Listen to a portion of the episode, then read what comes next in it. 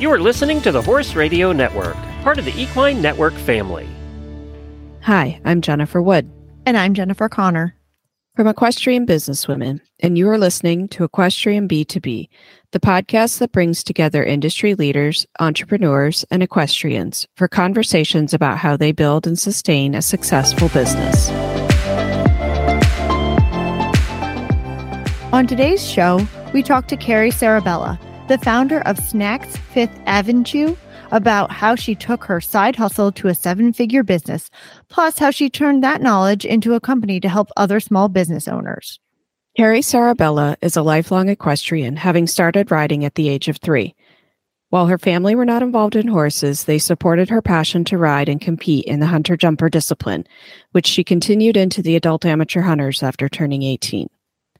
While Carrie originally thought she would be a veterinarian and worked for VCA Animal Hospital, she returned to college and built a career in human anesthesiology, becoming the lead anesthesiology assistant for cardiac and thoracic surgery at New York University for 10 years. She still has an active license and stays current with accredited courses and continuing education. Carrie started Snaks 5th Avenchew in 2014 while still working in medicine. While out of work due to injury and surgery, she turned her hobby into profit and started her own business off a need to help her own dog's food allergies. She channeled her skill from medicine, her knowledge of nutrients and digestion, and her passion for pets into a company that is in more than 600 stores and a multi seven figure business with a 2,000 square foot facility in Florida. Through her business experience, Carrie started a new company to coach other small business owners and entrepreneurs, sharing the knowledge that she learned and wish she had while growing Snaks 5th Avenchew. We get it. Finding a reliable hay provider is a headache. That's why Aden Brook is harnessing the power of cutting edge technology to solve those problems. Think about how much time would be saved if your hay, straw, and shavings needs were all taken care of in a transparent way by a team you can trust. Aden Brook is making that possible. Their team of market experts uses a vast network of vetted hay growers and cutting edge technology to seek out the best products and take care of the logistics. By finding the best values, they're also solving market inefficiencies and helping farmers at the same time. So stop worrying and start enjoying time with your animals. Visit adenbrook.com to get started. Aden Brook, we move markets. Hi, Carrie. We're really excited to have you on today uh, to talk about, you know, your uh, company and how you started it, and just learn more about, you know, what you have gone through and how you've built it up to be such a success. So we're excited to have you on. Thank you so much for having me. I admire what you guys have grown and I listen to the podcast. So I'm I'm very honored to even be talking to you. Honestly, it's exciting. Oh, thank you. Yeah, thank you so much. Yeah. So you have a very interesting background. You actually started out as an anesthesiology assistant. I did. I did. It was talk about your yeah, it was definitely something I didn't expect to leave behind. We definitely took a little turn, um, but it's uh, I love I love medicine. Mm. Yeah, have you always loved medicine? I have, I have. When I was a young girl at the barn, I remember the vet would come and I would just like hang around. I'm like mm. so interested, and you know, my whatever it was, like if it wasn't even just my pony, it was just um, anything that they were doing, I would just hang around. It was fascinating, whether it was a little gory or whether it was just something so simple. It was just, it was of interest. Yeah. And how how do you move from like did you have interest in wanting to be a vet and then move to anesthesiology or did you just say medicine is it and, and pick something in medicine? Yeah, so I love animals. So I, I, I always thought that my path would be veterinary practice. And then as young adults, we are like, I don't want to go to school for that long. That's a really yeah. long time. And and I decided to kind of just put the thought of going to school for veterinary practice on the back burner and then suddenly you know life starts to pass by and i tried a few other things um, and then I started to look into also just the opportunities that came along with the growth in medicine. And I didn't want to cap out within a veterinary practice. So I, of course, had friends who worked in medicine, and I just started asking questions. And slowly but surely, I started to just gravitate towards what was of interest. Like if I wanted to help people and I did work and I did move to um, you know medicine for humans like what would that look like because i knew i didn't want to be a doctor i knew that i wanted to do something that um i felt that i was able to help with i didn't want to be like in charge of the hmm. patient i wanted to make an impact and help but i didn't want to be the person in charge and so a friend actually suggested i give it a shot in this program and i did and i actually fell in love with it. I loved it because I was just close enough to being the right hand man for the doctor. Um, but I didn't actually have all of the responsibility. So even though there's a ton of responsibility that comes with the position I had, it just took a load off knowing like, you know, it wasn't my insurance, it wasn't my patient. So um, it was kind of like the best of both worlds and left a lot of room for growth. Yeah. That's that's Very really cool. interesting to be able to recognize that uh, in yourself that you you know you want to have a good position but you also know that you don't want to be the one in charge. Yeah. Yes. Which is weird because now I am. Yeah. Right. right. but maybe the stakes are a little bit lower in terms of like human life. yeah. I would say so. Yes. so did anything that you did working like with the vets and in a vet practice, did anything prepare you for what you were doing in human medicine or is it completely different? Yeah. So as much as I would love to say that working in veterinary in the veterinary hospital did prepare me for anesthesia, um, I truly believe that there was a few other things um, that I embodied as a person, but also as an equestrian that mm-hmm. hold the top spots. So for me as equestrians, we like learn at a young age um, discipline, respect, work ethic. You know, like mm. um, work ethic is huge, and you learn immediately. You learn almost immediately that when you fall, literally, you get back up. so I think having those that foundation, those like traits as a foundation that the equestrian world taught me truly not only set me up for success in anesthesia, but it also helped me throughout life because no matter where I went, these were things that I implemented no matter what type of job I had. Yeah. Yeah, we hear that. I think that's a recurring theme from a lot of people is how much they learned yep. as kids yeah. that carried yeah. through. Yeah.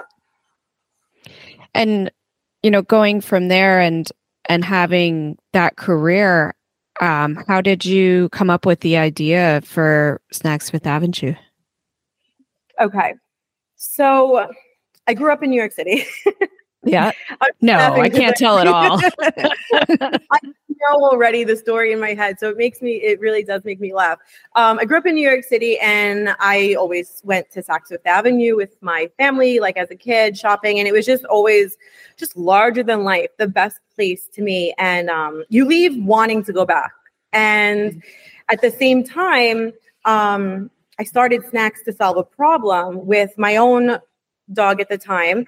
Um, and so I just decided it, it in a weird way because um you know we'll get into it but I, I wound up off from work. But in a weird way i wound up having the opportunity to turn my business um into a real business instead of just a side job.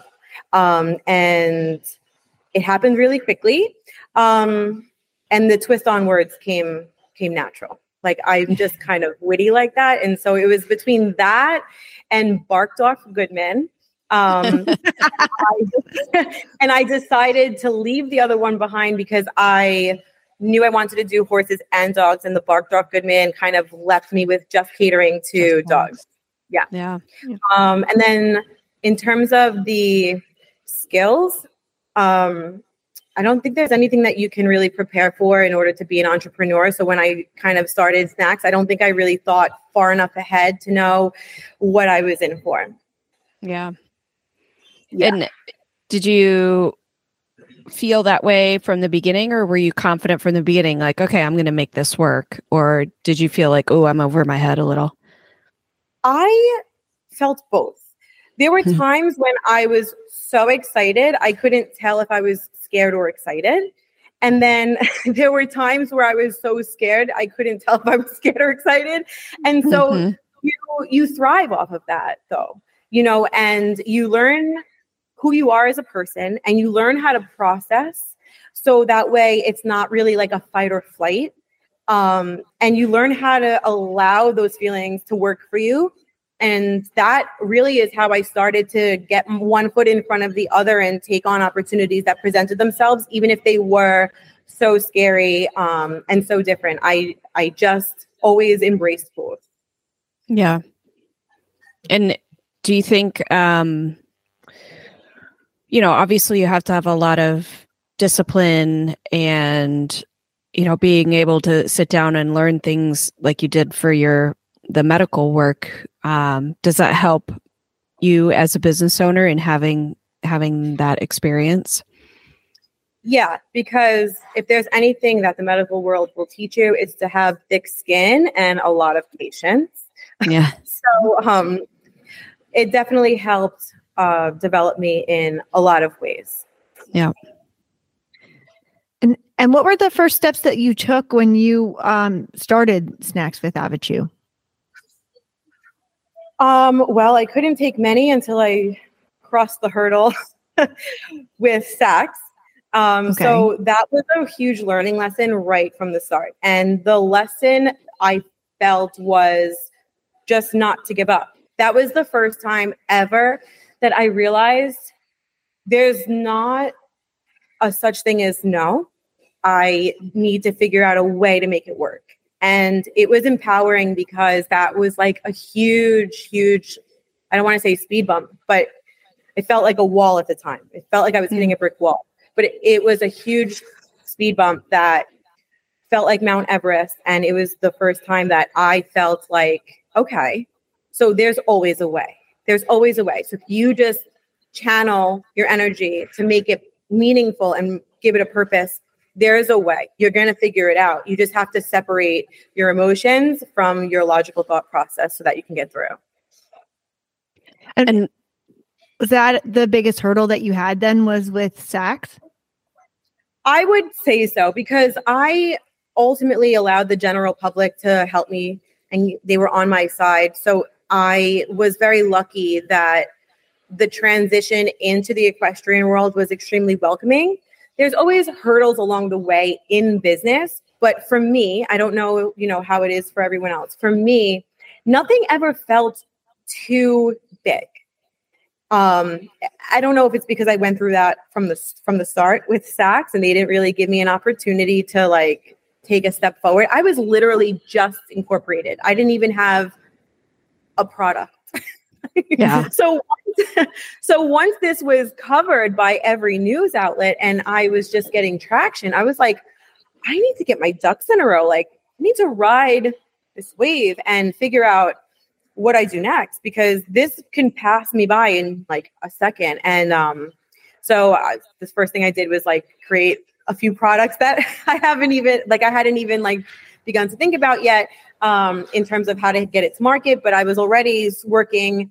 I was already working to get it, um, you know, approved and working with a veterinarian at the time that I was close with to make sure that things were formulated. We sent it out for testing. So I had everything in line, but I probably would have taken my time if that didn't happen. Um, it was almost like the push that I needed because it just kind of lets you know, like, there is no right time. Just mm. get out there and do it. And that was like, if that moment passed me by and I didn't get out there and do it, I don't know how much longer I would have waited. And was the the wall that you hit uh was it Saks saying that it was copyright infringement or what was it was the issue yeah. with the name? Yes. They did Got not it. think it was funny. Um, they didn't think it was cute. they were like, they were just basically saying, look, you're infringing on our property and you're tarnishing our brands, you're confusing our consumers. So that was one of the reasons why I chose to bring that to the public. I didn't know how to fight without I don't know. I, I honestly don't even know why I did it. I have to be honest. I always try to justify this, but I don't. And I just kind of put it out there. And it was, I was just almost looking for someone to say, Hey, I've been through this. This is like, you know, uh-huh. how to navigate. And instead, it got picked up by everyone. Um, and so I was like, oh my goodness, like, and, and people were on your side. They thought that yeah. it was okay. A David versus Goliath case. Um, mm-hmm. and you know, people were leaving comments under products on Saks saying, Oh, good thing I checked my bag when I left. I almost left with a dog treat instead of a bow tie. So it became this whole thing. And then we ultimately settled by them just saying, look, we don't ever want to hear about you selling clothes. Right. As long as you don't become a clothing brand, then you're good in our book. And so um, that's obviously what I did. Um, but I mm-hmm. do, I do want to revisit like my 10 year anniversary is coming up, and I kind of want to entertain the thought of reaching out to them and just saying like, hey, would you like to sell? Remember me? Would you like to sell our product in your store for our 10 year anniversary? Like, it would just be fun to just just see. I like to press. I like to like press the envelope, and I I really think it would just be fun to see what they say. I don't know. Yeah. How did how did it even get on their radar? You know, like you you hadn't even started, right? So how did it even get there? I have no idea. I put it on Instagram, right? But I didn't, yeah. I was putting it on Instagram to hopefully reach, like I said, people that maybe were in business or maybe a friend's mom or just say, hey, let's call her, let's help her, like, you know, so a friend that I knew or whatever. Never, never did I think that um, it would be picked up or seen or put into people's faces that I would have never known. It's funny how that algorithm works. so um so yeah and then once one news outlet picks it up then of course you know the mm-hmm. domino effect starts to happen and it was beyond anything i could have ever imagined. Hmm. yeah. That's wild. Yeah. Yeah i yes. feel like that's uh, that's a lot for a brand new business owner to face. like now that'd be great. Like i have my product. Um so, I mean, but but honestly, I don't know if I would be where I am today if it didn't happen in the beginning. As a as a person, as a business owner, um, and as a brand, because it kind of like put me on the map and it also gave me a story, a really, really cool story. Right. um, yeah. you know, and I I don't know, I, I can't rewrite time. So I really do enjoy the process that I was able to go through. Mm. Yeah, I mean, you have a lot of guts because there's a lot of people who would have been like, you know what, this is oh, okay. Sorry, sorry, Saks. Uh, yeah, I, I, didn't mean to offend you. It's okay. Here, have your name back. oh my god, I'm going. That's amazing. Well, let's not leave. Okay, so let me just give you some extra content here. So, I was crying in the corner of my apartment. there, I was like, yes, I got this letter. What can I do with it? Let's tell everyone. It was it was so scary and crippling. I yeah. thought just exactly what you said. I was like, oh my God, with a few other words that I can't say on here. I was like, oh yeah. my God, what am I going to do? This is going to shut me down. I don't even know. Right. What. So I was crying. And it did take me like a day or two to process. And I told my dad, he's like my best girlfriend. He is like hilarious. Um, I tell him everything, and you know, he's the one who like doesn't back down, and that was like kind of like a turning point for me where he was like, "You gotta, you gotta go for this. Like, you've got to like give it a shot." You know, because what do you have to lose if they're gonna shut you down and they're gonna tell you no? Well, then fight it, and then you're in the same position. And then we started looking into it a bit more, and we noticed that um, Chewy Vuitton and um, Sniffany and Co. All of the parody toys had the same situation with those bigger brands, um, and they won. I felt comfortable making it public because I knew I was going to have to pay a lot if they were embarrassed by what they were doing. And I wasn't interested in going to court privately. And my father helped me look into like how much the other companies had spent trying to fight this huge corporation. Um, and so that's when Snaks became a people's brand. I put it out there looking for help. And not only did news outlets pick it up, but the it, the reciprocation from the community that weren't even horse people at the time. It was just the human population were like they were like, this isn't right. This is a completely different business. There's so many other things out there like this. And so right. that's how it how it started. It is a great story, but it has it had a lot of downs to it in the beginning before sure. it became a success story. Yeah. Yeah. Yeah. And then, you know, it's a lot to go through at the beginning before you even are having success and being oh like, okay, God. is it worth it? You know? yes. Oh, there's so many things that go through your mind. I mean, I'm sure I'm not even thinking of half of them now, but you panic. You mm. panic. They really they're intimidating. You panic. That's their goal, right? They have people sitting there that do this every right. day, all day. That's their job. But um, you know, if you really feel like you have a case and um and you don't feel like you're infringing, like truly, not just like, oh, I'm not oh, like, you know, how people just kind of mm you know there's a you know there's so many brands of barbecue potato chips. Like if you truly know that you have something that that stands apart from what they're accusing you of then it's worth fighting for. Yeah. Do, and do you think that that kind of gave you the drive to be successful then? Yes because i knew that if i was able to get in get through what I went through, especially publicly, then I was definitely able to make a few cold calls and hear no. Right. Um, and it it gave me a it did give me a backbone, but it didn't it didn't make me.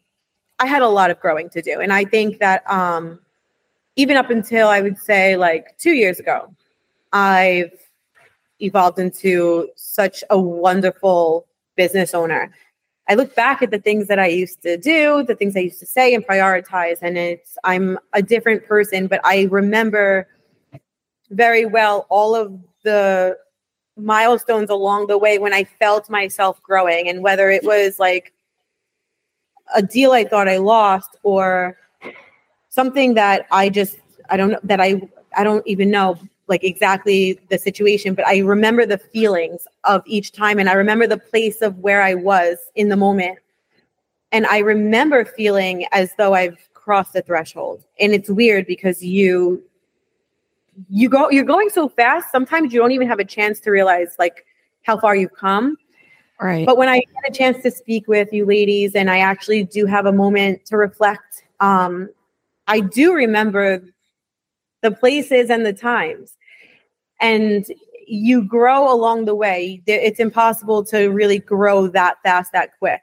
And that goes mm-hmm. back to patience. But I do think that Saks um, gave me a, an opportunity to develop to develop thick skin and the backbone I needed in order to start moving forward, and then take accountability for the things that I needed to take accountability for along the way in order to evolve as a businesswoman.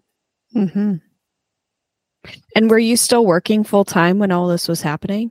Oh, yes. I was. okay. So I got injured on the job. And so I was oh. out on workman's comp. And like I said, these were the things I was doing for my dog. He had such extreme food allergies. He was constantly put on medication and, and steroids like prednisone and medications and antibiotics for the other ones and prescription food. And it was just outrageous. And he wasn't ever getting better. Hmm. And that's when I started to just do things for him. Friends would come over, they would laugh at me because I can't cook at hmm. all. I can't even, not even a hard boiled egg. And and I'm telling you the truth because I tried and I didn't know how long it took and they exploded and I'm so embarrassed, but it's so funny because you know I built now this business that's a, surrounded by baking, and my friends would come over and they'd be like, "Hey, can I have some for my dog?" And um, I would bring it down to the barn, and some of the girls would. So it it slowly evolved, um, but it's just like so crazy because I just didn't think that's what it would turn into. And I was literally not clear to go back to work yet.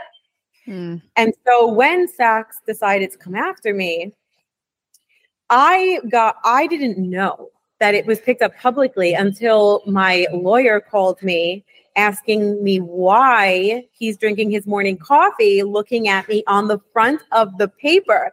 And I was like, oh my God. So they thought I was a fraud.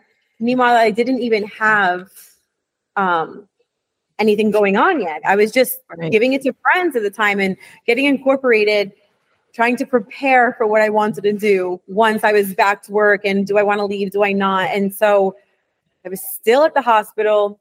And because of what happened, I actually needed to settle with uh, workman's comp by proving to them, hey, look, this was not my intention, and I'm not. I'm. This is new. I don't have this business. It's just starting. I have no income from this. Um, so yes, I agreed to go back to work. Um, so I had to agree. I had to agree to go back to work for six months to prove that you know I wasn't a fraud and that this wasn't a pre-existing business. Um, and on the sixth month, I quit Wow. because it was just so beyond whatever I could have imagined. It grew into such a monster, the cutest, loving uh, monster ever, Sa- Yeah. Is ever, but it grew into this business I couldn't have even imagined so quickly. Yeah. And I needed to like take a chance. I needed to nurture it. Um, and so I and so I quit. And everybody told me I was crazy. There is not one person that even Your the dad? ones that yes, no, he thought you my were crazy too. crazy. Yeah. Yeah. even the ones that were like, "Oh, what a great idea!" They even like fell on both sides. They, it, everyone was like, "What are you doing? You're leaving medicine to start baking for dogs? Like, you don't cook. What are you doing? Like, this is crazy." Um, and you know, it was crazy. Now that I look back, but it was working. I don't know. Nothing ever felt wrong. It just it was Mm. working. That's cool. So trusted my gut, and thank God it was right. Right. Do, is there any advice that you think would help people who kind of have that that side passion from their regular job and how they could make that leap into making it a full-time thing for them? Yeah, I mean, I think I would say, well, first I would say take risks. Mm. Take risks. I understand that not everyone may be able to take risks depending on their situation. Yeah. Um, but actually, but um, and some may be some may need to play conservatively, but still play, still be in the game.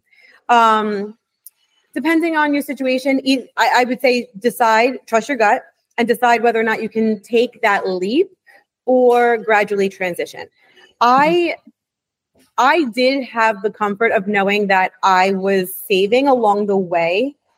So taking the jump was with the preparation of knowing that I saved this amount of money and I had this amount of time to make Right. it work. Right. It wasn't like I'm gonna kind of try and see how it goes. It was like this is the amount of time I have, and this is when I say yes or Sink no. or swim. Yeah. I was kidding. um my it's father calculated risk. said it is. It is, but you also have to ride the the wave and trust your gut. My father Hmm. always says, you know, one monkey doesn't let go of a branch until he has his hand on the other. and so once I was able to know what next branch I was grabbing and had planned out the path, then I knew it was time to jump. Yeah. I like that. Yeah. That's- and I I think yeah, taking risks is what so many people are averse to. But really, I think if you're going to be an entrepreneur, you have to be able to take risks. Yeah. I mean, it's not just about starting a business. I take risks maybe what to this day. I mean, there's sometimes when there's an opportunity that presents itself to us and we're like, oh my God, do we do this? Like, do we have the mm-hmm. capacity to do it? Do we have the the people to do it? and the capabilities, but like, you know, you you weigh it out and you figure out whether or not it makes sense. Is this going to be the decision that reaches me to get to the next, helps me reach the next threshold and the next platform? So, you know, you'll know what feels right, but at the same time, sometimes it doesn't feel right. And if it feels scary and you take a chance, and who cares? Take the chance. Like, who cares? You know, what's the worst that happens? You wind up back where you started. And that's not so bad, right? Because there's mm. so many things that could be worse. So, I mean, so take the chance and take the chance. Maybe you don't want to go 100%. Well, do something that allows yourself to try so that mm. you're not 87 sitting around your family and, and saying like all these, you know, things of regret that you didn't have a chance to do. And you're like, I wonder what would have happened if I actually worked with this big company. You have an opportunity to find out. So take the mm-hmm. chance and see what happens. And like I said, you are always able to start again or you wind up back to where you started. And that's not such a bad place. Mm-hmm. And if mm-hmm. it is, guess what? It's your motivation to try again. Right. And do you keep your foot in the door of medicine though, just as a fallback, just in case? I do. I don't use it as a fallback. I use it because I, I keep it current because my father won't let me let it go. He he is so, he's so proud of and I am too. And he's really a voice of reason for me. And he's right because sometimes I do get a little, I don't want to say lazy, but I do. I do. I get um and spoiled, right? Like knowing that I have the business and that I'm truly passionate about what I'm doing and I'm almost 10 years in. He keeps me grounded and he always says exactly what you said. You need that license there is always a chance that you can go back. There's nothing is certain, just in case, you know, you've taken the test for so, you know, oh God, so long ago that if I tried to take it now and I lost the license, would I pass the test?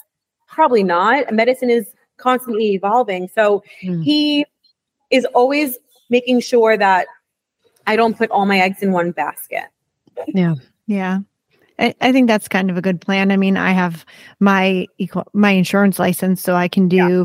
you know, some equine insurance on the side. It's certainly not something that's, you know, that I I do often or a lot of, but it it's one more thing to have. It can be a priority yeah. if I need it. it. Yeah, exactly. It's there, yeah. and you know, to know that you have these traits that can work in your favor it's almost like even more comfort knowing like okay if i if i mess up i have this you know so it, yeah. if, if you choose to take a risk and you choose to focus on something it's also comforting to know that you're able to go back to something that you were also comfortable doing. Yeah. Yeah because i mean you could get out there and you could hate you could hate what you're what you're doing you know or in a year you could dislike your business or oh whatever God. so yeah yeah. So true yeah. So so do you find that um the the space that you're in this like the snack space the treats um is getting kind of crowded and you have competition uh no I mean, there's room for everybody. It's like trying to, I think I mentioned it earlier, it's like trying to create one brand of barbecue potato chips. I think yeah. competition is good. I mean, what would you do? What would you do if you were in the show ring and it's just you? yeah. yeah. What is the point of that? Um, I think that competition is good. I also don't know who my competitors are. I choose to keep it that way, and I say it in the most respectful way. Um, I just don't. I I just don't know who they are because in business, in any business, everything everything that has been great that's been created there's been like a hundred times more of imitation brands.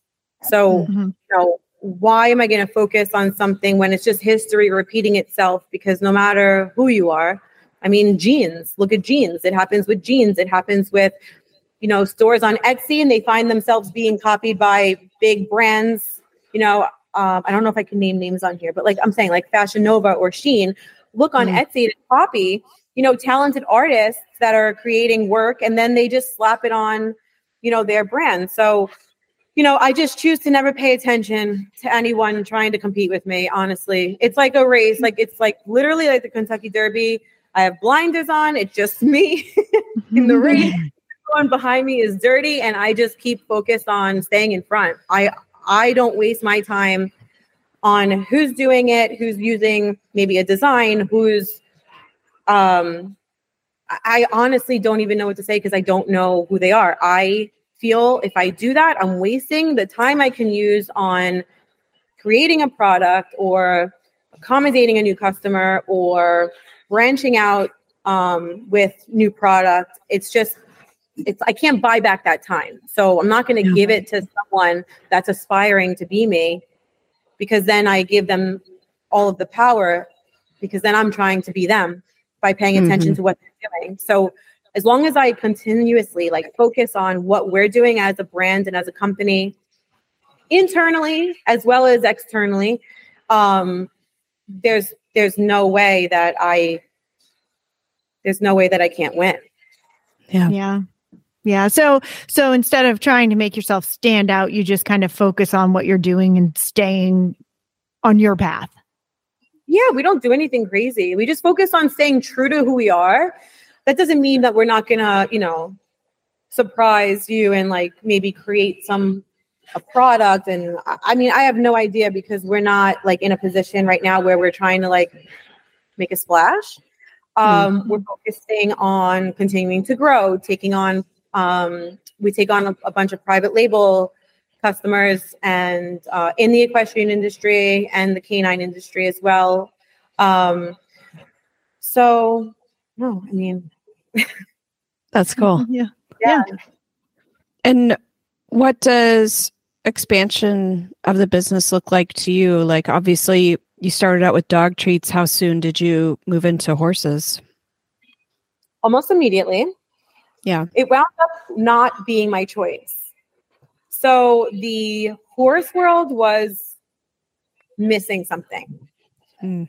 It didn't exist. And so there was a gap in the market that I was able to fill. It just was literally, and they say they say this. There's someone who had said this.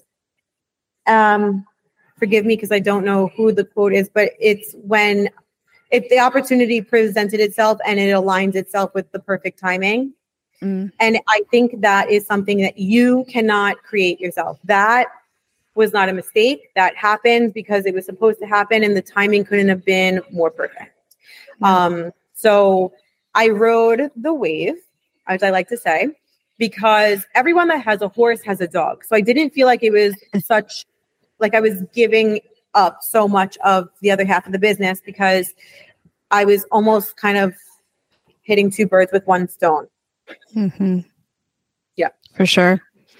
And when did you kind of like how far into owning from starting the company were you like ooh we need to expand like did you move facilities or was it a matter of hiring people no i actually worked out of my apartment for a long time i mean i'm talking like a long time the breakers would go out in my apartment i would have to keep it secret from my landlord and I would, you know, like dinner. I'm like, oh, my parents are here. Like we're cooking. My parents live in New York, like, and I'm in Florida, but he doesn't know. So I just kept, I just kept blowing the breaker and it was like oven after, after oven. My oven, I didn't even report it to him.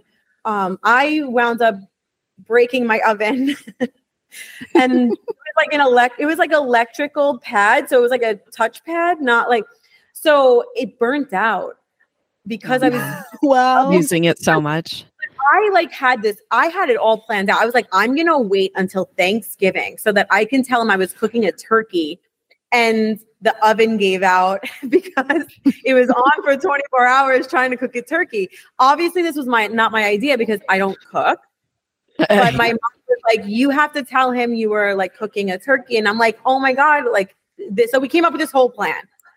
And then I started buying like little convection ovens that were like probably like 18 inches. And I had them just anywhere I could fit them. And then like I even had one on my balcony at the time. it was crazy. and I had employees coming to my apartment. So I used to be, I used to tell my front desk they, they were friends, and I made a deal with the guy in receiving. That way, I can constantly bring my package down there, packages down there, and do pickups. Like it was crazy. If I thought about doing it now, I'm like, what was I thinking?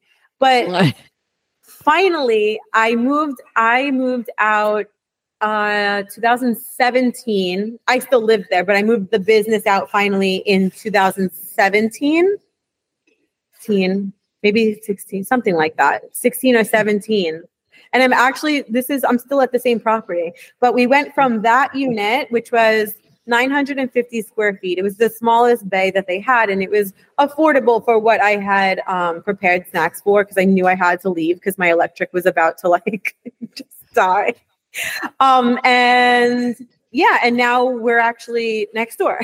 so it's kind of nice to always sit in front of where I was because mm. I just it's always just a constant reminder of like um you know like I said we always are moving so fast we don't get a chance to really reflect so every now and then it kind of just gives me like a little like moment where I'm able to say like oh look you know look what you've done yeah so it's nice but it took us a few years and then and then we took the jump because it was necessary and I was able to take on so much more business at that time. Mm-hmm. Mm-hmm. And it had the had the business been going well enough to where you could um kind of safely move into that without having to worry or was it like a matter of taking out loans or no i've actually never taken out a loan that's cool believe it or not I've always I didn't pay myself for a long time. So that money I was telling you about that I allocated for, I yeah. used my anesthesia money to pay myself and live. Yeah. Like not pay myself, but you know, uh, pay the rent and for yeah. what like my groceries, anything electric. Um and then I never took money from the business. So mm-hmm. I didn't start paying myself actually until maybe like two or three years ago. Wow. Yeah. That's amazing. Yeah you know, I I just felt like it was so much more important to I mean, if I needed to borrow, it was there, but I never solely allowed my company to be my provider because I wanted to focus on like its success. And if I paid myself, then that was one less person I could hire. Hmm. So it would have felt greedy to me. So I just constantly found a way to use the money to go back into the business as an investment. So that mm-hmm. way I was able constantly evolve and expand. Yeah. And and what does your current business look like? How many people do you employ and and how much do you do day to day? So I have 13 employees at the moment. Um, wow. They're on different shifts and stuff. So we try to keep the days nice and long. So we have like different um, shifts that come. Um, during the holidays, it's a little bit different. It's crazy um, it's like 18 to 21 people. Yeah. Um, and the day to day, um, the day to day looks in term do you mean in terms of like what a day is like or production like so in terms of production like you know we're doing at least 15,000 treats a day i would say wow. um and then in terms of day to day um, it varies. We try to set the schedule up for, I'm laughing because um, our floor manager, I just had this conversation with her on the way in because I asked her, I was like, how's the day? How's it going? She felt overwhelmed. I'm like, did you plan your day? She's like, yes, almost. I'm like, what, what are you waiting for? The, the day is here. Like, we're going we, you know, because I just feel like you don't feel as overwhelmed if it's on paper because then you can make decisions and it's not just scrambling your head. So, yeah. um, but on a day to day, we always are playing chess because something is always coming up. A new a new deadline needs to be moved. Um, you know, we still have to fit in R and D. We have our private label clients. We're working, mm-hmm. you know, in helping to design the bag if they want um, the artwork. So,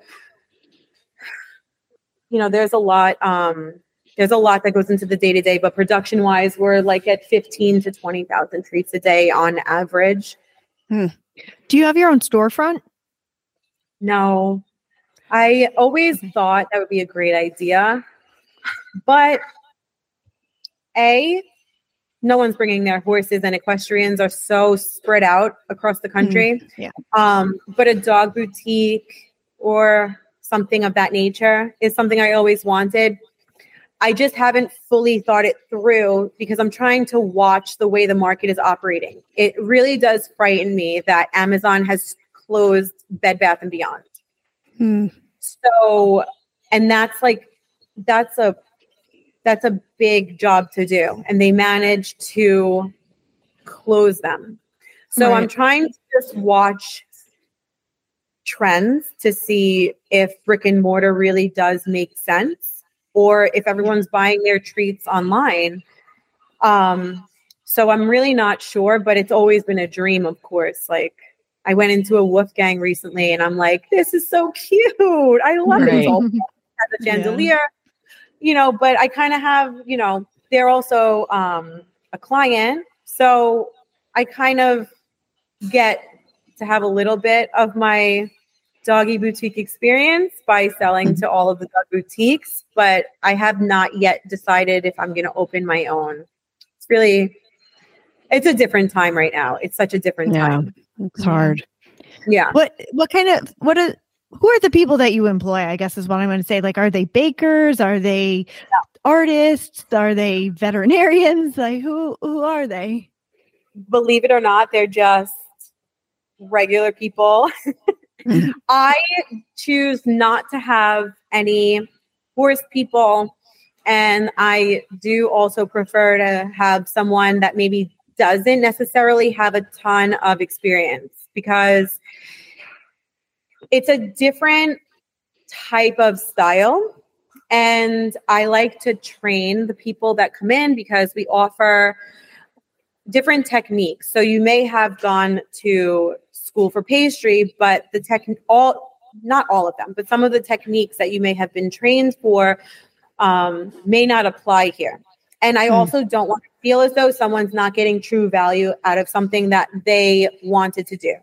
So I try to allow people to come in and almost find their craft, really. So we train them and we give them a lot of education, a lot of training, and just teach them start to finish. We go in levels. So there's like your basic level, and then within two weeks, you move to the next level and then the next level until you're just participating in the weekly training that we have that really helps sustain what we're providing to clients.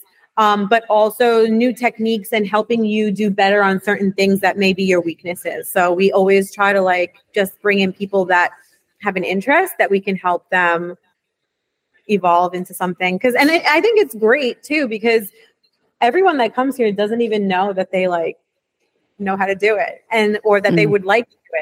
So it's also really fun to watch people take a lot of pride in something that they didn't even know they had because now this is something they can have for the rest of their lives. Yeah. No matter where they go. You know, they can go work at a bakery. And Right. I love to invest in them. They make me so proud. I love them. I do. I do. Because I cannot do this or even sit here with you and do cookies at the same time. They're Right. literally everything going. Um, I'll give you guys a little tour before you go since we're on video. Yeah. Um, okay. And um, yeah, I don't know. I there's there's something to be said about like my the culture I have here is incredible. I mean, and I'm not just saying that I can have any of these girls come hop on here right now and I'll walk out and you can ask them yourselves. And we just have a really good energy and a good culture. I hire in a very strange way. I choose not to hire, you know, certain people, even though they're extremely talented. So I, so to, to really cut it down and make it simple, I would rather hire someone that has a really good personality, gets along with the team, and and they have no talent Yeah. yet in terms of what we need them to do, rather than to hire someone that has so much talent and we bring them on and they're toxic to the team. I Yeah. will get rid of you faster than you walked in. And it's something that I've done. Everyone knows it. It's tried and true. And it is I it's my responsibility to protect them. This is where they're spending most of their days. And I need them to feel comfortable. And then I need that to translate to what it is that we're putting out to the customer. And so I essentially, um, oh, I love this quote. There's a, so I think it was Richard Branson. He said, teach them enough so that they can leave, but treat them well enough so that they don't want to. Yeah. And I live by that. Live by it. that's great. That yeah, I really like that. It's an interesting way to look at it, but for sure, um, You can't I be think afraid that's- of letting someone go. Like you can't hold them hostage just because it's like, no, you should like, you know, a lot of people feel like if I don't teach them, then they're gonna feel intimidated to leave. But I I've had people here leave and I've had so many people thank me, you know, and they whether they've gone and they've gone to work at like Publix or someplace else that allows them to use their skill, but they feel like they want so much more. And it's incredible because it's a skill that they want so much they want so much more for something they didn't even know they were able to do. Hmm. and so it's nice but our turnover rate is not high and i feel like it's a testament to exactly the culture that i provide them and the example that i show because i hate when they call me their boss like i just try to be the example first and Yeah. then as a leader they're then more inclined to follow um, Yeah. question about the, your training program is that something you put together or did you have a team help you put it together No, I put it together. I put it together myself, and um, it's basically all of the things that are needed in order to excel in the production that we have. But um, it's set so that it's not intimidating because I don't want someone to leave just because they don't feel like they're able to do something. So it's structured in a way that it um, alleviates pressure but gives just enough uh, but allows them to also work with positive reinforcement so that the next level also doesn't wind up seeming intimidating. And it's almost like they want, they actually wind up asking for the growth. Um, so it's structured strategically based off of my experience of employee management and just kind of observing trends that happen w- within a workplace and with employees themselves because it's it's very interesting and i don't think enough employers pay attention to employees and if you do they're telling you exactly what they want Hmm. I like that. yeah definitely And do you think that experience of kind of coming up with that training program and and teaching your employees is what inspired you to become a business coach? yes i do i feel like there needs to be more knowledge on how to run a business because the driving force are the it, it is the team that you have and a lot of people don't know how to keep that team and a lot of people get on a power trip a lot of people expect certain things but they don't want to do those things or they don't want to be an example of what those things are um, and then that in combination with other businesses actually coming to me asking for advice and counsel Hmm. helped me realize that I have so much more to give. And it was really fulfilling. And I've stayed in touch and I want to allow myself to stay on the path with them so that I know from start to finish. I've really helped them accomplish what they were trying to accomplish. Um, and it also helps me constantly develop myself as a business coach so that I'm providing value. There's nothing I hate more. I've been buying courses um, I've since I've started to evolve into this role. I've been purposely buying courses online from people that I think would be so incredible to listen to. I've been buying their courses, and I've also been buying courses from people that are horrible to purposely listen to what I never want to do, what I should never do, and what I never want to be. I want to see what you get for value. And sometimes it, it- there's a disappointment just because you're paying so much more. I actually didn't get that much more. So it's really been a learning experience for me because I want to make sure that it's not just about, hey, book your 15 minute consultation. Like it needs to be exactly what I expect every time I sign on to that course. And I have unfortunately noticed that I've these courses have fallen short because it's 15 minutes of them reading testimonials about why this course is great and who they've helped. And then you get to it and you have like six minutes of them just showing you bullet points of what you need, what you should be doing, but not how to do it. And it's Yeah. really, um, I think, something that's taken on a life of its own right now because people are willing to buy. And I want to help fix that by allowing someone to say, Holy crap, I have so much information that I, and I don't know what to do with it, but I have a plan now. hmm And that's really what I've been doing with anyone that has either booked a, booked on Zoom um, or have chosen to come here to the bakery. They wanted to do it in person. And I just truly love knowing that they leave with value, but they leave with like so much meat on the bone Yeah. that they don't feel like empty. You know, they leave and they have a plan and they're like, oh, well, that's much better than I expected. It doesn't seem so intimidating now. And then they know I'm I'm also there for them. So they're not alone. Because the one thing I did find, if you don't mind, if I could elaborate on that, if Mhm. um, I just noticed during my time while I was growing Snaks, I reached out to a lot of accounts on social media, as well as via email to um, other business owners, kind of asking questions. The one thing I was never afraid to do was ask questions. I didn't care if I looked like an idiot, I didn't care if I didn't know the answer. I just asked anything I wanted to. And I also did that through email Mhm. and and DM, of course. And I found that no one answered me. Really? No one wanted to help. It was like this secret that they needed to keep close. Um, where they responded saying, No, hey, but there's a lot of stuff online, or and you just it's not like I was looking for the Cliff Notes version to cut corners. I was looking to it's like going to school. They prepare you for something, but once you get into the field, there's nothing that could have prepared you for what it's like to actually be in the rut, right? Right. And it was this thing. And I I remember after having these groups of people, like, you know, I, at this point, I've had enough people that um that came to me and asked, and I said to myself, I never had anybody. Like, and these these women are not asking for corners to be cut. They're willing Right. to do the work right.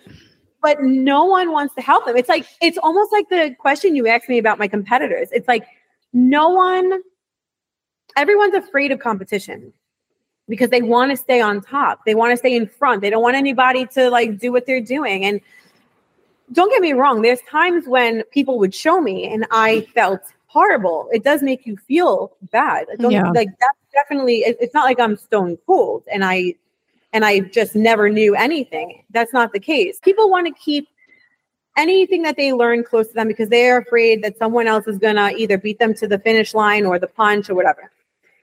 And I I hated that and it didn't make sense. And so I just feel like I have so much to give and there's so many people that are in the position that I was in when I was building Snaks that are looking for answers and aren't afraid of feeling like they're asking a, you know, quote unquote stupid question um, and that deserves an answer. And we all deserve to succeed. And I think it's ridiculous because anyone can can want to be Snaks, and there's people that do, and there's people that try, and that's okay because I wanted to be something at some point too that emulated someone else, right? We all get our, our inspiration and our idols from somewhere. Like you don't ever have a singer get on stage and say, "I didn't have any inspiration."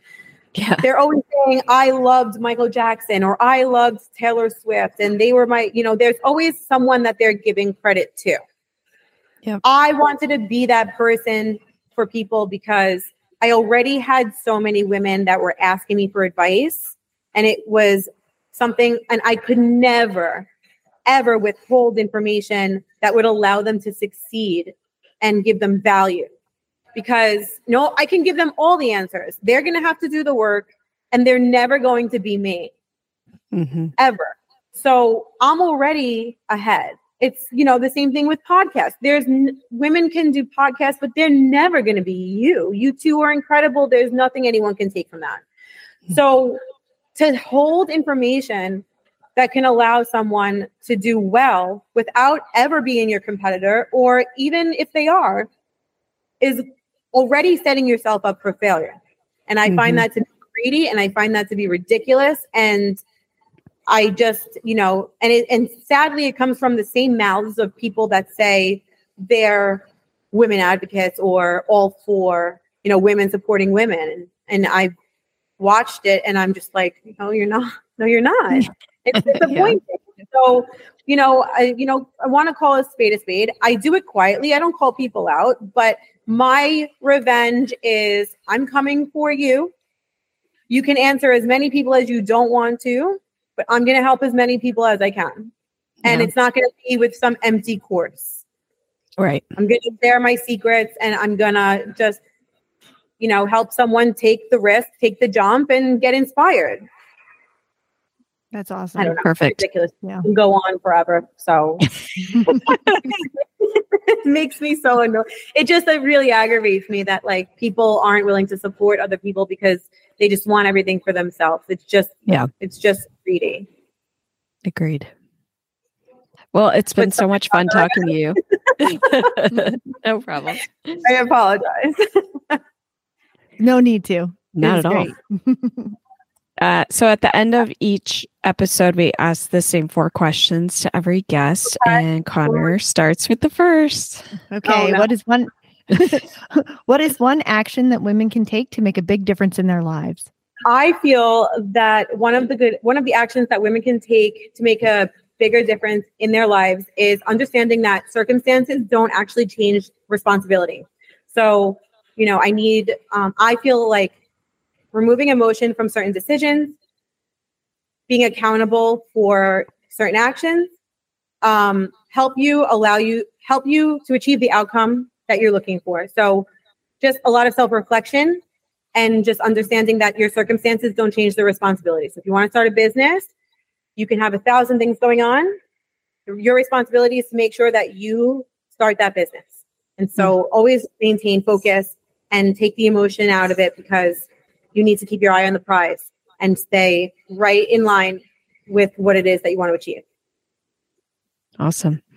What's the best habit that keeps you motivated personally? Not having a habit. no bad habits or habits altogether? I don't have morning. I don't have a morning routine. I don't yeah. have like a very healthy work life balance. Um, I I feel like my motivation is having flexibility.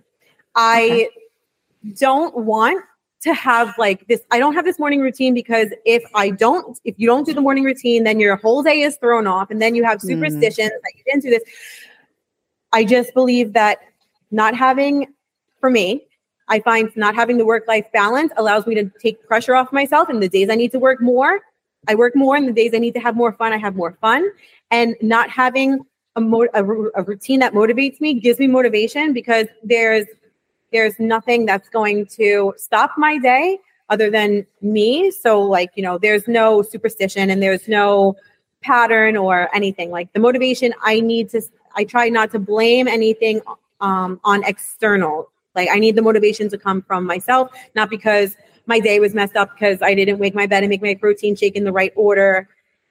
So, I, my right. biggest thing is by mm. not having habits. That's great. That's actually kind of cool. I like that idea. yeah. I think that definitely works for certain people and and the way that they work best for sure. I mean, there's plenty of people who need that routine and who need that structure, but lots of people don't. And and I will tell you, like I'm I'm a person of structure, but uh-huh. I it can ruin my day. Like if I'm like, oh, I I plan to do X, Y, and Z, and then I got thrown off at X and I don't get to Z, I'm like, oh crap. Like i can beat myself up over it oh you know like i didn't get to the gym or i didn't do as long at the gym or i didn't ride my horse or you know like so i could i can totally see like that yeah. that could be um a good thing to try. Yeah. It's and not having structure structure a little bit because i know it doesn't mm-hmm. seem like it but not having the structure well i don't like to, not having the habits and not mm-hmm. having, like you said, the structure, it is structure because you're still going to achieve those things in your day. Like, even if you wanted to just have a day where maybe you wanted to give it a shot, right? But you don't want to throw off, you know, your whole week. I'm not telling you to take big steps, baby steps, right? You write down everything that you would normally do. I'm big at like writing things down and not like on the notes pad on your computer. Like write it down. um and you ha- I, and, and it, it, applies to everything even when uh, she's having like a crazy day here if you get it all out of your head you're still able to accomplish exactly what you wanted to do within your structured day but you're just you just have the flexibility to do it when it fits in so that you're not so stressed out if you just didn't get it done within this amount of time right so Yeah. and then you'll find Yeah. that you actually have so much more room than you than you ever realized you did to fit in other stuff Yep. Yeah. What's your favorite horse movie? danny Ooh, what's that one? old i don't know let me see if i can look it up Is that the one with the gray horse? 1977 1977 i wasn't alive i was not alive but um, i don't know how i wound up with that movie in front of me. Um, but it's like this young girl and yes she has a gray pony i think. It's my favorite movie. I don't know even just the sounds of the foot the hooves on the stone dust like there's something about that movie so nostalgic. But like um it's my favorite. What does everybody else say like beauty and the Be- not beauty and the beast um Black Black Beauty Beauty, a lot. Black Stallion, Yeah. Man from Snowy River, uh, Secretariat. Secretary. Um what's your racing movie. Uh Seabiscuit is another big one. Yeah. But actually Yeah. my my favorite movie um is called Sylvester. Okay it's a horse That's movie the one I'm It's a horse of with movie. the gray yeah. horse. And that's a gray horse. Yeah. Yeah. And she, she takes him from like a bronc pen and she makes him into Mhm. like a three day eventer. And that's been my favorite since I was a kid. oh my god yeah danny would she is she has a gray pony i think his name i think his name is danny um and she shows and it's like oh i don't know i'm sure like you'll watch it and be like it's terrible like but i don't know as a kid it was just like favorite movie and Right. i watched it over and over and over again and i was like oh my god now that i just looked it up i was like oh my wow And, um, who would you recommend to be a future guest on this podcast? have you done anyone from cavalli club Uh, no, but we know. Well, we know the person who kind of runs it now, but not the person who started it. Oh okay um have you done bruce Barry? Yes. Yes. Yep. You guys have it covered. Um, have you done anybody that's working in the equestrian industry as an influencer no. or a m- social media marketer or um you know okay so i would recommend lily rhodes Okay. Okay. She has an incredible story. She's wise beyond her years. She's much younger. Um, she's a good friend to me. She was helping me with the snack social media. She recently um, started to take on, you know, more clients um, and help them with that. Um, and she's just she's just so like a kind soul with such a positive outlook and she she's just so eloquent and i think that you guys would really enjoy her because she's also fun at the same time um, Yeah. but she's creating such a space where she's essentially she's working with companies and helping them with their social media but also helping those companies get recommendations for their products to reach other people who can say wear it or help promote it. Right.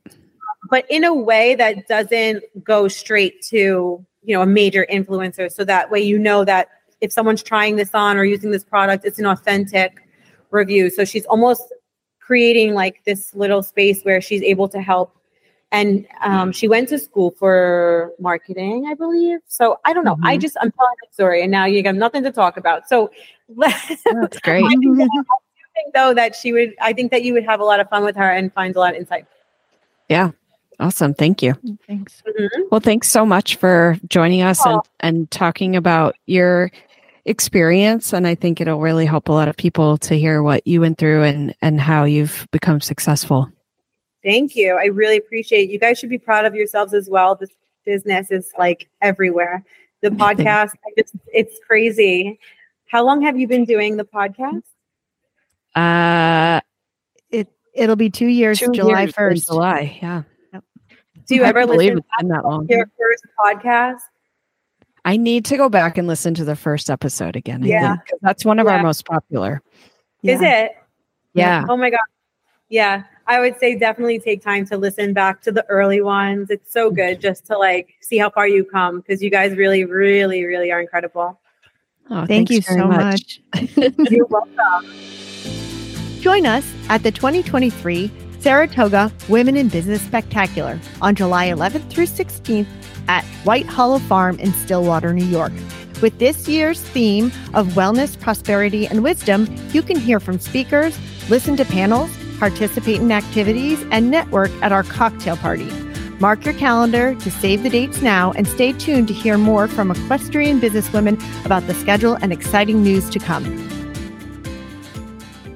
it was so refreshing to talk to someone who i mean i guess i'll i'll credit her it to her being a new yorker who's very blunt and very to the point of like this is what i did this is what it took this is how it worked for me like not afraid to say you know exactly what happened and what's on her mind and not afraid to you know share that information with others which she you know said that's kind of why she started that that new business of hers of coaching others is because so many people were asking her questions and she felt it was important to be able to share that information and not keep it you know to the detriment of others Yeah, I I really love that point, and I also feel like it's so in line with what we're trying to do with equestrian business women and get Totally. information out there to people, and and have people open up and tell their stories, Mhm. and you know not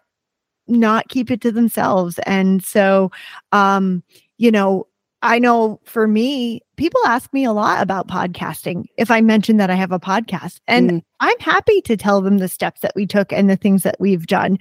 You know what? They might have a great podcast and that'd be awesome because we could always use more. But Yep. you know, like I I would never hide that information from people. And so I really appreciate that like in her business she's she's giving that information out. for sure you know who she reminds me of is uh Sara Blakely the founder of spanx Oh yeah. Um, I don't know if you've listened to her or read about her before, but it was very like a little homegrown company and she just went out and hustled and you know she had to deal with so many issues in terms of production and getting her product in stores and that kind of very direct attitude just really reminded me of her Yeah, actually, I think I I saw her interviewed where she was like pregnant, going door to door, yeah knocking on doors when um she was trying to sell Spanx. yeah so yeah, she was very very direct and a go getter. And I thought one of the very interesting points she made is about kind of separating your emotions Mm, yes out of business and you know making decisions. And I I think that so many that's so hard to do, and so It many people don't do that. hard. Yeah. But if you're able to, I think that it probably makes the process a little bit easier. Yeah. And I think maybe, you know, you're driven by your passion, right? But when it comes down to certain decisions, I think you have to be very black and white about whether you think it's going to be the right thing for you or not. Um, you know, and some, like she said, of of taking calculated risks. Like, yeah, she took a big risk leaving a, a pretty great career to do to make cookies, like dog Yeah. cookies. You know, Yeah. most people would be like, "You're insane," but you know, she, but she planned it out, right? She knew she had a certain amount of time with money that she had saved in order to try and make this a go, and you know, she was able to do it. And I think maybe some people rely too much on the passion side of things and not as much on the rational side of things of saying, you know, this is how I'm going to get it done and this is how I'm going to still be able to pay my bills and put food on the table. And um but I yeah, I did like that she's able to explain how and why she did that. Yeah. And I also liked that she shared the information that she didn't take money from the business Hmm. for quite a long time and put it back into it because I think that's where a lot of people fall short with their businesses, where in the beginning, especially where they're taking money out to live and they're not putting it back into the business to let the business grow. Mm-hmm. I think you have to. I think you really have to put money back into it. For sure. Um, uh, you know, but that depends on your margins. Like, Yeah. yeah, how how maybe you're not doing that when you're barely making any money, but once you do start, then you know you're putting that back into it to grow it, Yeah. And and then you're set up to be able to make that next step, like for her to move out of her apartment into a proper facility where she wasn't using like easy bake ovens on her porch to make these things. Oh, I know. Mm. I mean, it just it's kind of inspiring though that she kind of did that, you know, yeah, and definitely. and did so much herself. For four years, it Yeah. sounded like for four years she was making all of those things in her apartment kitchen.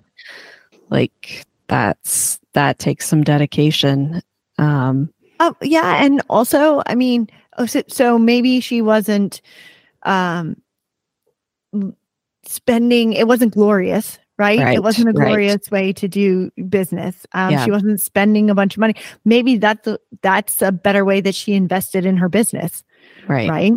Is Yeah. by keeping it there and just pushing through and getting it done. And sometimes I think that um, even like having a storefront, right? And when Right. she said that she didn't have a storefront and she's looking at the market trends, like that's very smart because Yeah. there's so many people who would just go out and be like, oh my God, I love, you know, walking into these bougie dog boutiques and I want one for myself. Right. Well, you know, she is actually that has a the best business idea? Is Right. that what's best for your business? And she's recognized, no, it's not what's best for her Right. business at this point.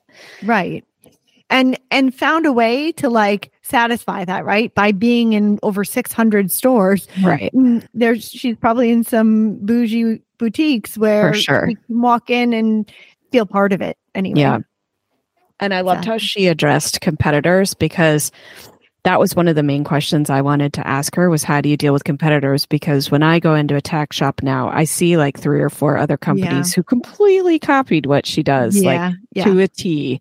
Yep. And but I wonder if they put in into as much what she put into it of, you know, all of the testing and making sure it's clean and that, you know, Yeah. you could eat anything that you're giving your dog, right? yeah It's yeah and you know all of that hard work up front that she had to do in order to have the right formula for um for the ingredients so i i did like that she just she said she doesn't pay attention to it and Yeah. it's not important to her and she focuses on what she does best and that's admirable because i think so many people would have a hard time doing that yeah getting caught up in in what other people are doing i like Yeah. the uh, the kentucky derby analogy of putting Right. on blinders and just going forward and i think that that is um, a good way to look at it because i also was thinking the same thing about like the competition and how many people seem to copy it but i would love to know how many of those companies are are seven figure companies like hers exactly that are Yeah. are as uh successful as she is Yeah. I would bet not many of them um right.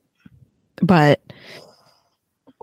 it's it's cool to see you know that she can be single-minded like that and um and really it's what's important to her is what she is doing best and that how she is helping her company grow and you know the um like she said the environment that she provides for her employees and finding the right Yes. people to be in it that's really cool Yeah, the culture, and I Mhm. mean, I could have asked a hundred more questions about about her process of hiring and her process of training, and you Mhm. know, I just I find that so interesting because I don't think very many companies do that. right No, I don't think so either. It it takes the right kind of person to be able to do that and to maintain it. You know, even if you're growing and you're getting to a point where you've got lots of employees, you know, how much time and effort are you putting into that training and making sure that you have the right people no matter what their skills or experience are? Do they fit into what you want rather than, you know, are they going to be the fastest at making products? Right. Or Yeah. some, you know, something Yeah. to that effect. Yeah, definitely. I just I thought she was a great business person. Really Hmm. enjoyed talking to her. Really enjoyed her energy. I also appreciated that she makes me sound less New York she totally because I Uh. know that you had mentioned that before, but I think I sounded less New York. I mean, you she sounded like you were from the Midwest. yeah. I love it. well, mm. we're going to get going and wrap up for today. So if you want to find the links to today's guests and the show notes at www.eqbusinesswomen.com. Equestrian B2B is out twice a month on the 1st and the 15th. You can find out more at eqbusinesswomen.com and follow us on Facebook and Instagram. You can find Equestrian B2B wherever you get your podcasts, but be sure to follow, subscribe, and leave a review so more people can find us. You also can have all 20 plus shows of the Horse Radio Network with you wherever you go with their free app for iPhone and Android. Go to your app store and search Horse Radio Network. Now go build your business and help others along the way.